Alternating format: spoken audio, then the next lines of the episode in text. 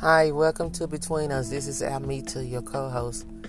I'm here today uh, briefly just to share with you uh, the love of God for you, your family, for all that you're going through. Just want to say that I know God is proud of you. Sometimes we don't hear these words uh, from people, but you must know in your heart that God is proud of you.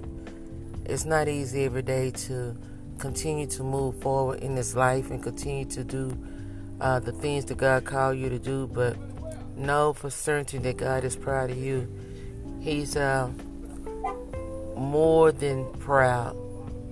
You know, every day He shower you with blessings, waking you up, having the activity of your limbs, uh, having a sound mind. You know, sometimes we take for granted the things that He does for us daily.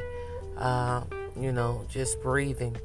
You know, and even if you have respiratory problem, He made a way for medication. So, just want you to know that don't take your blessings for granted, and know that God is proud of you if you're putting one foot in front of the other, despite the adversity, despite the challenges, the obstacles, uh, the cycles uh, that we go through in this world as human beings, let's be mindful that God is with us, He is for us, and He is proud of us. And also remember to pray ye one another. This world needs lots of prayer. Uh, I'm quite sure those are maybe around you need prayer and help one another. Uh, I don't care if it's a dollar, fifty cents, or what. You know, be be able to give something to someone a kind word, a hug, a smile, whatever it is that God leads you to do. Be guilty in doing that, you know. And sometimes, yeah, and most of the time, everyone need prayer, you know, and that is free, you know. We just need to take the time to do it.